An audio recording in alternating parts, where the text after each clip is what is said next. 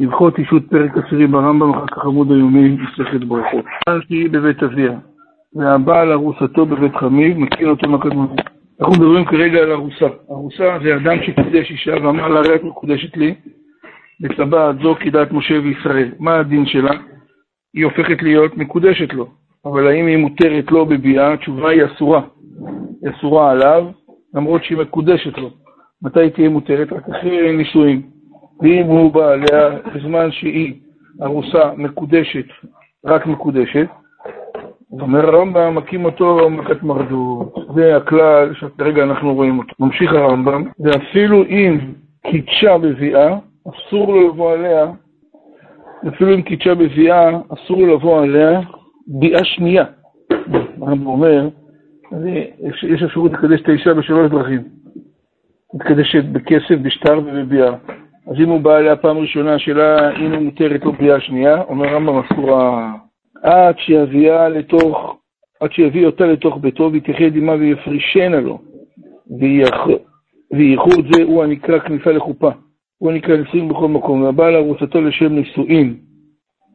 והבעל ארוסתו לשם נישואין לאחר שקידשה, מי שיראה בקנאה ונעשית נשואה, וראה אשתו לכל דבר. אבל אם, והבעל ארוסתו לשם נישואין, אחרי שהוא ייחד אותה, והבעל ארוסתו לשם נישואין, אחרי שגיטה מי שיערה בקנאה ונשאת נשואה והרי אשתו לכל דבר, למרות שהוא לא גמר ביאתו, רק מה?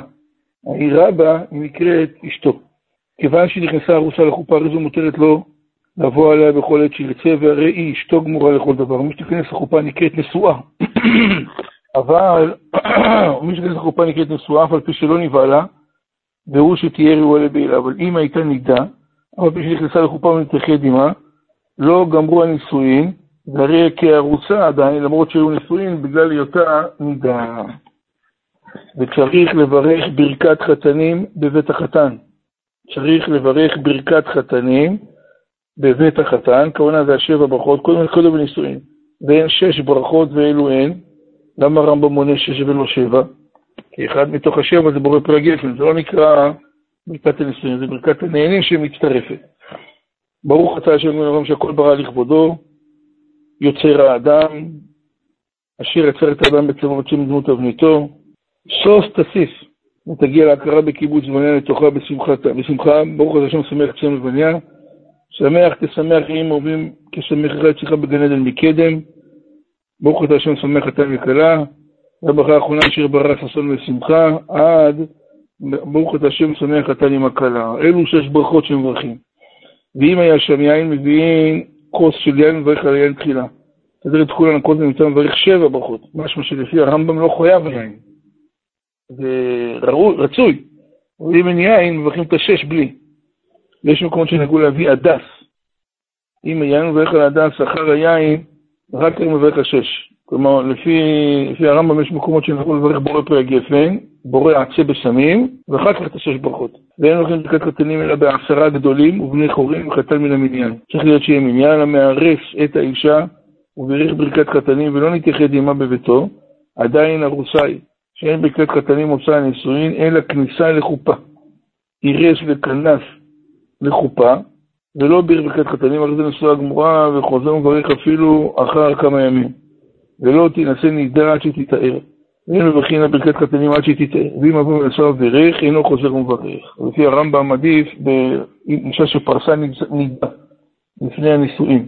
אז יש אפשרות לקדש אותו. כלומר, הרמב"ם עדיף שזה לא יקרה ככה. וצריך לכתוב כתובה.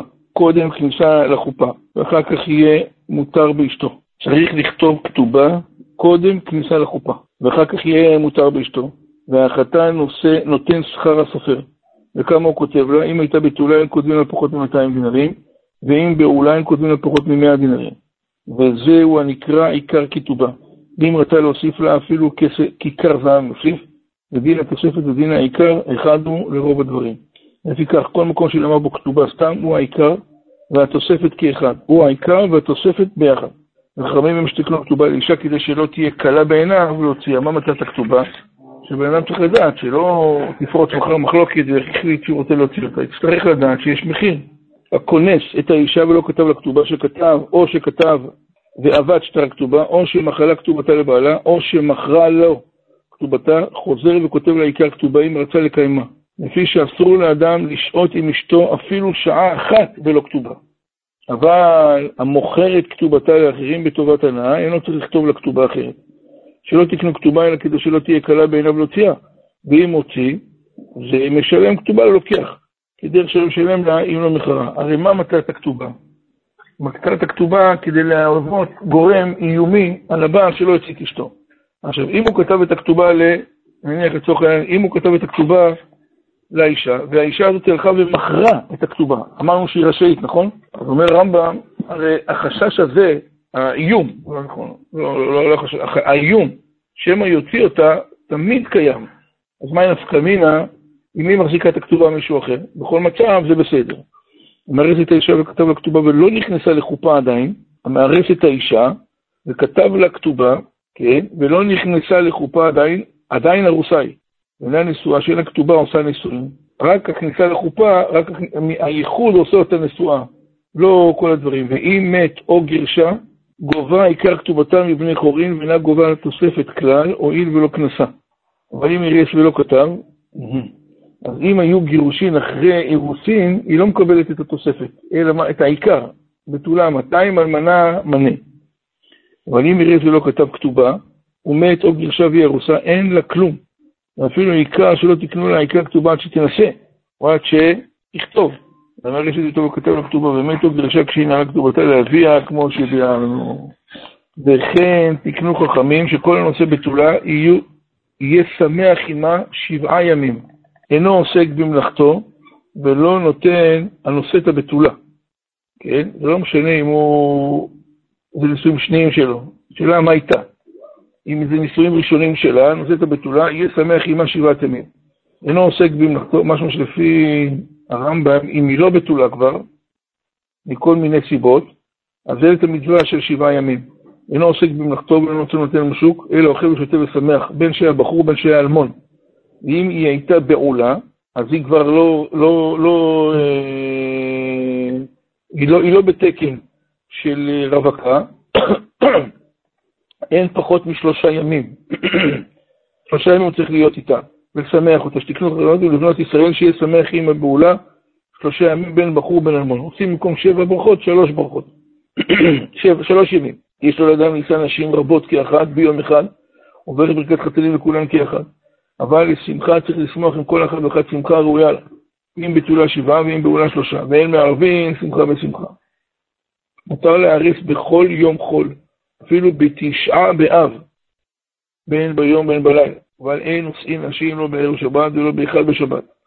מה זה לא בערב שבת? ואין נושאים נשים לא בערב שבת, יום שישי, ולא באחד בשבת, גזיר השם יבוא לידי חילול שבת בתיקון הסעודה שחתן טרוד בסעודתו. מעניין, היום אנשים כן עושים חתונות ביום שישי, לפי הרמב"ם אין עושים. ואין צריך לומר, מעניין שגם תקנת הגמרא הייתה שכן עושים, איך זה מסתדר? לא, הכל עושים, כן. ואין צריך לומר שאסור לנסוע בשבת, ואפילו בחולו של מועד או נשיא נשים, כמו שביארנו לפי שאין מערבים שמחה בשמחה, שנאמר מלא שבועה זאת וניתן לך גם את זאת, אשר הימים מותר לישא אישה בכל יום שירצה, והוא שיטרח בסעודת נישואין שלושה ימים קודם הנישואין. הסעודת נישואין צריכה להיות חשובה. מקום שאין בית דין יושבים בו, אלא בשני ובחמישי בלבד, בתולה נמצאת ביום רביעי, שאם הייתה לו טענת בתולים משקים לבית דין. ומן החכמים הוא שהנושא את הבעולה, יישאנה ביום חמישי, כדי שיהיה שמח עמה חמישי לערב שבת ושבת. ויצא למלאכתו יום ראשון. המארס ביתו קטנה בתבעה הבאה לנישואין, בין היא, בין אביה, יכולים לעכב שלא תינשא עד שתגדיל ותעשה נערה. ואם רצו לכונסה, ואם רצו לכנסה, כונס. ואין ראוי לעשות כן. לא לתת ילדה קטנה לבעילה לפני שהיא נערה בת 12. גרסה, ושעה כמה שנים הוטבעה לנישואין, והרי היא נערה, נותנים לה 12 חודש מיום התביעה. אצלנו היה מקרה של סבתא של הסבתא שלי. היא הייתה ילדה קטנה והגיעה למרוקו בחור מתימן ורצה להתחתן איתה, ואמר לאבא שלה שהוא רוצה, אז אמר לו אבא שלה, אין לי בעיה שהיא תתחתן, אבל אני לא, אל תעשה כלום עד שתהיה בת 12, משהו כזה, נניח הייתה בת 9, הוא הלך אחרי שלוש שנים חזר. לקח אותה לתימן, ולאחר מכן היא לא הסתדרה שם, היא חזרה חזרה למרוקו, ומהצד הזה של המשפחה, בכלל יש צד אה, אשכנזי גמור.